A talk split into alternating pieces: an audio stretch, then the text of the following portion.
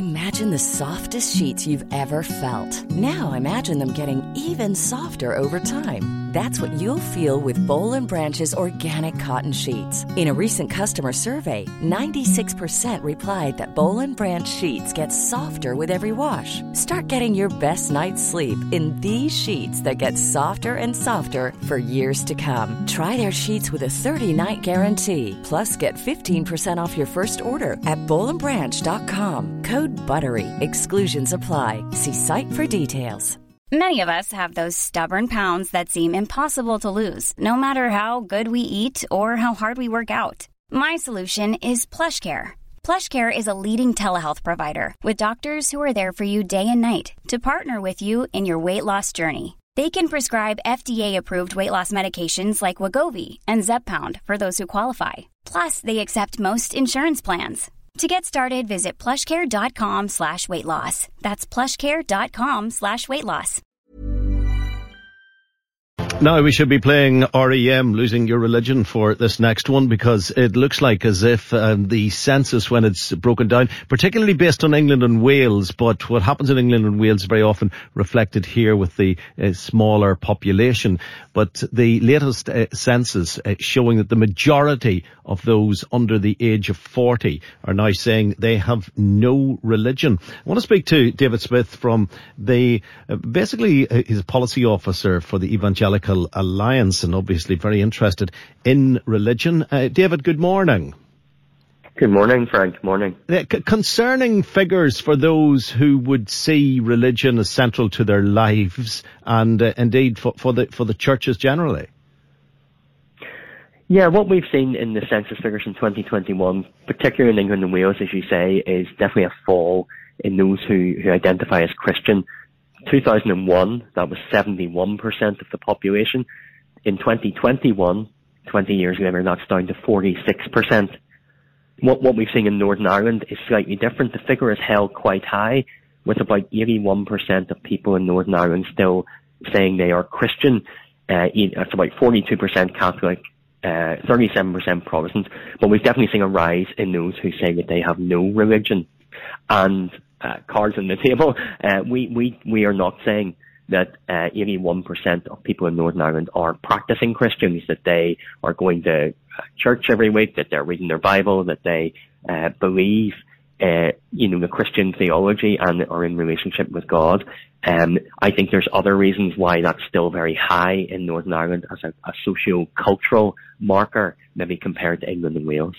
What is the feedback in relation to non-Christian denominations, especially in England? How many people, for example, are claiming to be members of the Muslim faith, uh, to be uh, Jewish or uh, other faiths?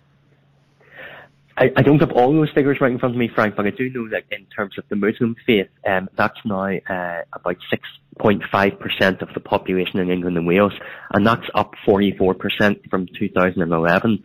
So some minority faiths are increasing uh, at the same time as some uh, Christian, as the Christian faith is decreasing. In Northern Ireland, um, the, the, numbers of people who hold other faiths are about 1% of the population. Um, now that is still growing as far as I understand, but it still remains a, quite a, quite a small, uh, but important, uh, number of people here. Why do you think a growing number of people under 40 don't feel the need to practice and a lot of them don't feel the need to even say that they are religious at all. Is it, is it the humanist message getting across? Is it simply people looking upon churches that have had a variety of, of scandals in the past and saying, I don't want anything to do with those churches? Is it lack of leadership? Is it lack of flexibility? Why is it on a downward trajectory? I, I think the figures have been going in this direction, and I say Northern Ireland is something of an outlier in terms of cultural identification, but the figures have been going in this direction for some time.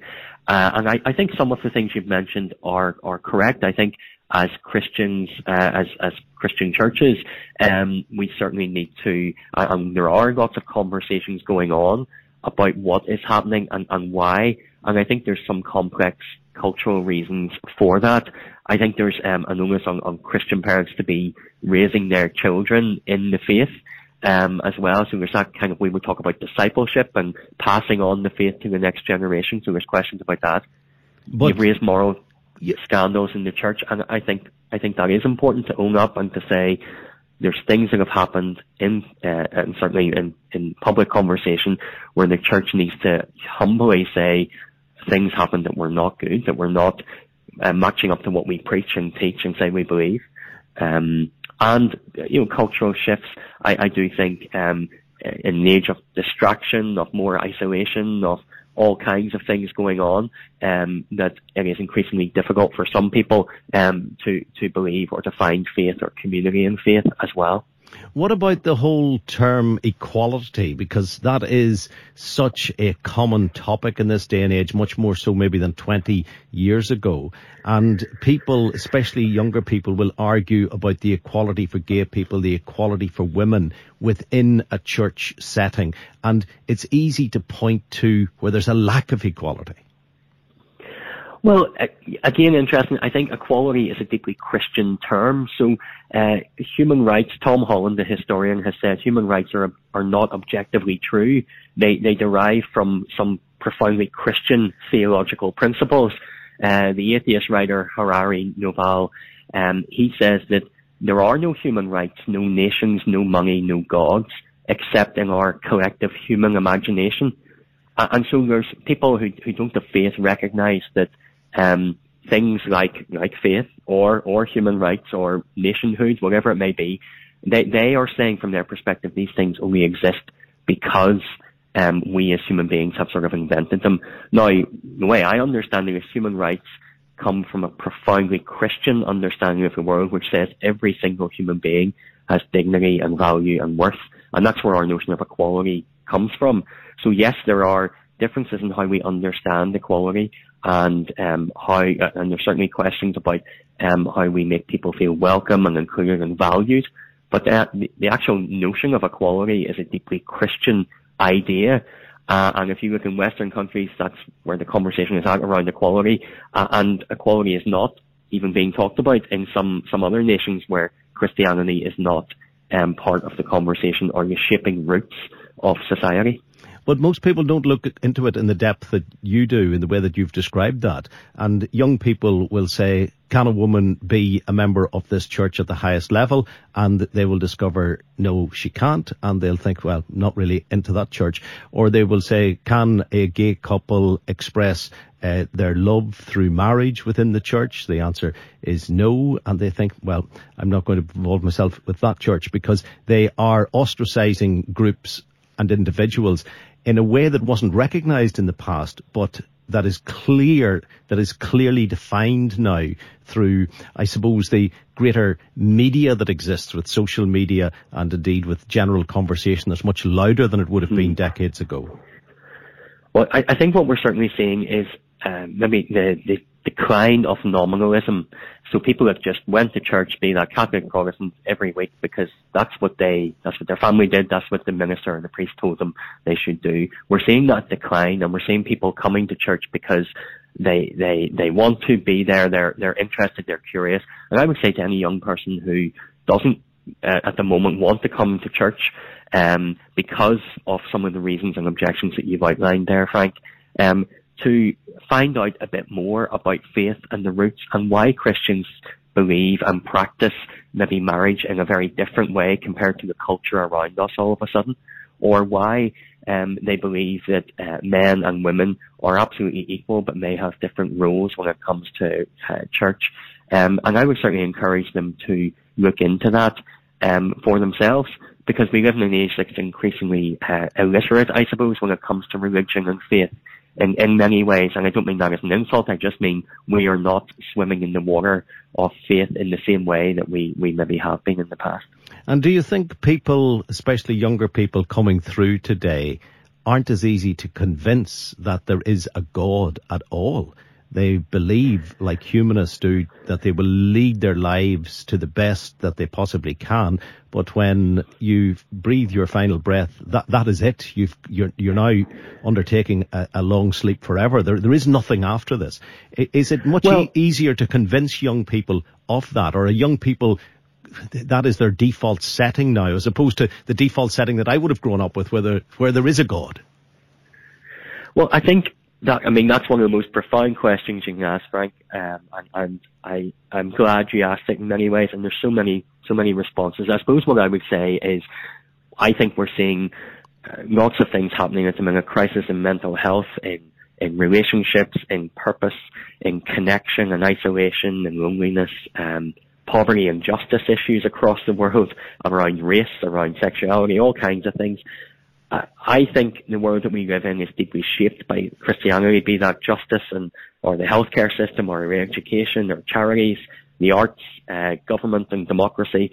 Most of the Western culture that we live in is deeply shaped by Christianity. I think if you if you reject the idea of a God, um, what what you are effectively saying is that uh, there's there's nothing in this universe that um, that gives us any sort of existential hope or or uh, and and that there's just blind pitiless indifference that really we are we are here uh, to make the best of what we can while we're here but there's no reason or purpose to your life beyond yourself. There's no worth that you have as an individual beyond your yourself as an organism uh, beyond a squirrel or an ape. And, and I think the story of Christianity throughout thousands of years of scripture and, and zooming into individual stories right out to the big picture is, is of a God who made this world and loves his creation and has gives us purpose and dignity and value and hope. And so I would encourage anyone again, I, I'm not going to force or coerce anyone, that's not Christianity. But if you feel that there's something out there or feel hopelessness or despair, to, to at least look into the, these claims that Christ made, um, which I think bring hope and life and an invitation into becoming who you really, really are. Okay, uh, David, I appreciate your time this morning. Thank you. Uh, thank you very much for coming on the program. David Smith from the Evangelical Alliance. And listening to that, uh, Boyd Sleator, who's Northern Ireland uh, humanist with the Northern Ireland Humanists. Uh, Boyd, good morning. Uh, Boyd is on line one, and I'm trying to get him on line four, which is a bit daft. Good morning, Boyd. Good morning. Uh, thanks for joining us on the, the, the programme. Uh, that word was used quite often by David towards the end of the conversation, and those who believe in God and those who live, live their lives to, I'm going to use the word hopefully, uh, get some form of eternal reward are, they're focused on hope. It's, it's hope that drives them that after they lead the best life they possibly can here on earth, there is an eternal reward. So the suggestion is that you're going through your life with no hope, Boyd. No, I, I, it's a, the complete opposite, really. I mean, I, I just don't believe in the eternal reward bit. I have a lot of purpose and meaning in my life, uh, I, and I, I believe that I try my best to do as much good as I can during my life, and I, I do that because this is the one life that I have, and I want to leave um, this earth uh, in a better place than, than, than when I came into it. So, but I don't do that for any eternal reward. Um, I think sometimes that feels a bit um, strange to me that you would only do good things for this eternal reward. So, you know, in that case, I, I, I mean, I know lots and lots of non-religious people. I know lots of people who identify as being humanists. Um, but you know, we we do an awful lot of work here. I mean, I, I heard David sort of talk over and over again about sort of the, the idea that the society is built on all these Christian traditions. He talked about the NHS. So, you know, the NHS was founded by three non-religious people. Um, you know, the idea about uh, equality and human rights being these Christian ideas. Well, again, you know, there's a universal declaration of human rights that really sort of put in these ideas of equality uh, and human rights in what 1947, 1948, and that that was done with lots of people of people of different faiths and different backgrounds and different beliefs. Uh, and really, if you look prior to that, in what sort of Christians would call their type of equality, it was equality for Christians only. I mean, it wasn't equality for women; it was equality for Christian men, really. Um, and, and there's there's been great thinkers prior to that that have had sort of secular thoughts and thoughts about the rights of all, and that goes back to you know ancient Greek times, and, and you can think of like many many different sort of um, societies and philosophies that have thought about the rights of the individual and, and looked at it from a non-religious perspective. You know, you've got like Confucian in, the Far East, and, and other places. So, you know, these, these ideas, these non-religious sort of ideas and ideas about things like secularism and humanism have existed for a very long time. And in actual fact, when we think about secularism, secularism is something which many Christians and religious people also agree with and want to see an inclusive and diverse society. So, you know, what we see in terms of these numbers and figures is is a real indication that society now, needs to accept that there are these non-religious viewpoints and also specifically in Northern Ireland, lots of minority belief viewpoints that need to be included in things like the religious education curriculum. I mean, that would be a, a really big sort of uh, policy area of ours right now. You know, right now we have a, a curriculum in Northern Ireland which is dominated by the four largest denominational faiths there's very little inclusion for a minority faiths, a little bit about Judaism and Islam, uh, and there's nothing about those um, other major world religions or those people who have philosophical worldviews like myself, uh, like humanism. Yes, and th- th- but that's what you're leading up to. You would like humanism to be on the curriculum in the religion oh, class, yeah. where ch- where children are as encouraged to be humanists as they are to be Christians or Muslims. No, no, I, I, not not encouraged. This this is a very important part to make.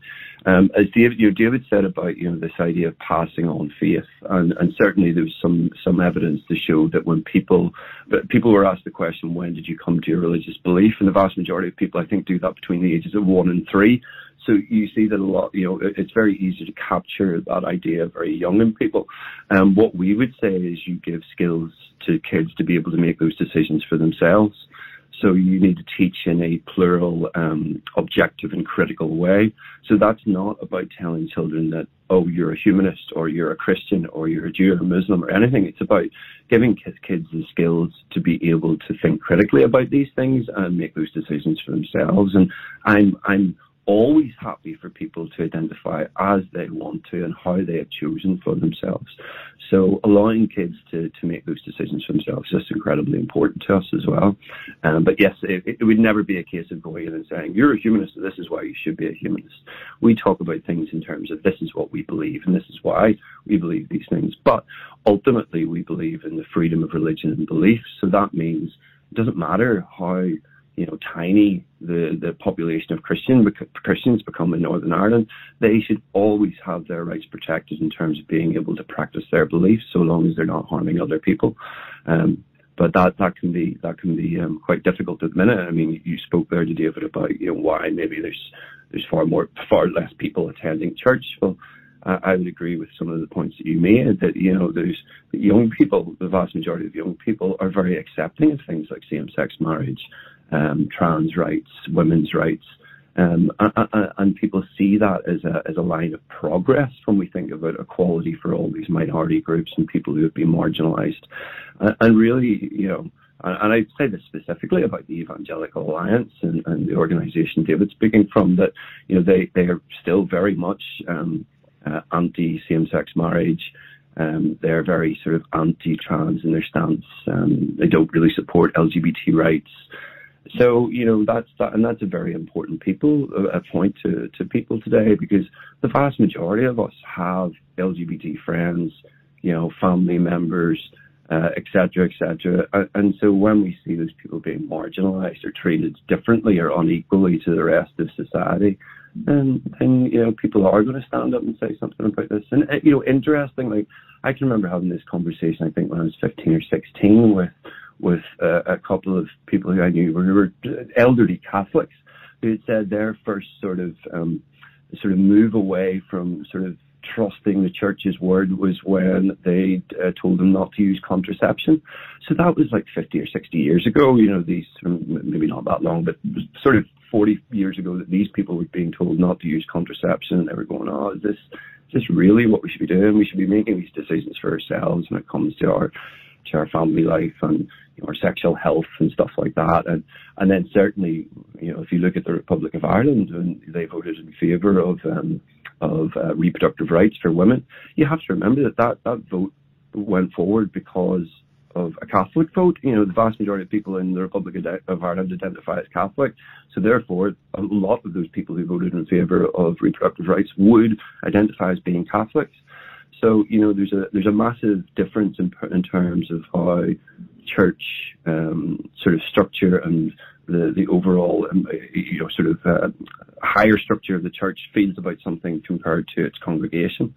Uh, and I, I would say that's probably typical right across the board. You know, the, the churches are feel to me at least to be uh, out of touch with their congregations and certainly I hear that feedback at times as well. And just finally on the congregation, do, does it please you as a humanist that less and less people are going into the church building?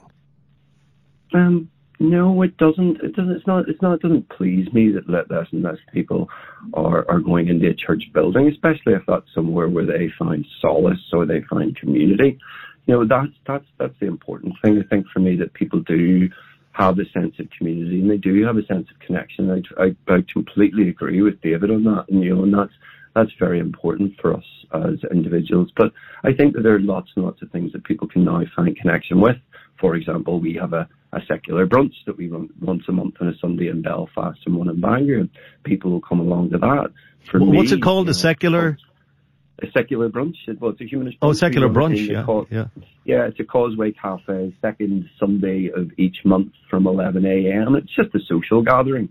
And what we found was there were lots of people, I, I think maybe I've mentioned this before, but I, I would consider myself second generation atheist, you know, um, but we found a lot of people who came along to that brunch came because they felt isolated when they left their church community and wanted that sense of community again.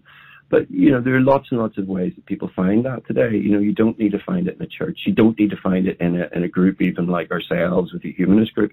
You can find that in other areas like other sort of cultural areas. I, I know for me, you know, it's very important to, to, to, to go and find my sort of group of people that like to listen to the same type of music together. And that, that's, that's a place that I find friendship and community as well. So we can find sort of friendship, community, and connection in lots and lots of different ways today. It doesn't have to just be um, in a church. And, and I guess, you know, for a lot of people, what they're thinking is, well, I can move away from this because this doesn't really fit with my line of thinking, or, you know, I, I can't get on board with some of these ideas that maybe don't uh, feel completely on board with equality legislation, uh, and and they move away from it. And some of them don't even think about it. It's just a case that it's just not part of their lives. I mean, one of the figures that um, uh, David and his team at the Evangelical Alliance um, released, I can't remember this exact figure, but it's either it, they, they claim that only three or six percent of people who identify as Christian are actually practicing. So that's somebody who reads the Bible, goes to church once a month, and prays. Um, so you know, you're talking about tiny percentages of people who actually practice currently uh, in Northern Ireland or across the rest of the United Kingdom anyway. So, uh, but I, I wouldn't begrudge people having that. I don't want pe- people to be sad because they don't have that, you know. Um, but but I but I think that there are lots and lots of ways that people can find connection in this day and age, and you know, and and and I hope people can sort of find that connection and reach out for it. And certainly we exist, and if you want to come along to our brunches or any of our events, you're always welcome to. And and the vast majority of things, again, that we do when we do our events are secular in nature. Everyone's welcome. Okay. You know, I, I enjoy having Baha'is and Muslims and Christians at our brunches as well. It makes for an interesting conversation. Um, so everyone's welcome. Okay, uh, David, uh, uh, or Boyd rather, thank you very much indeed. Uh, Boyd Sleator uh, with us here on the U105 phone in from the Northern Ireland Humanists and the David he was making reference to, David Smith from the Evangelical Alliance. I'm not sure about that percentage and uh, indeed Boyd admitted he wasn't sure of the exact percentage figure either. I would have thought it would have been higher, the number of people who would actually be practicing, who would be going to church, who would be praying, who would be attending their service or their mass. I, I would have thought, especially here in Northern Ireland, it would be a higher figure. But uh, this is the U105 phone in. Good morning to you. 02890 treble three uh, 105. So two differing perspectives on why indeed less people are into, for want of a better term, religion. The perspective of David Smith from the Evangelical Alliance and Boyd Sleator from the Northern Ireland Humanists. Uh, your opinions, of course, the most important of all. You can let us know here on the U105 phone in. Planning for your next trip? Elevate your travel style with Quince. Quince has all the jet setting essentials you'll want for your next getaway, like European linen, premium luggage options, buttery soft Italian leather bags, and so much more. And is all priced at 50 to 80% less than similar brands. Plus, Quince only works with factories that use safe and ethical manufacturing practices. Pack your bags with high-quality essentials you'll be wearing for vacations to come with Quince. Go to quince.com/pack for free shipping and 365-day returns.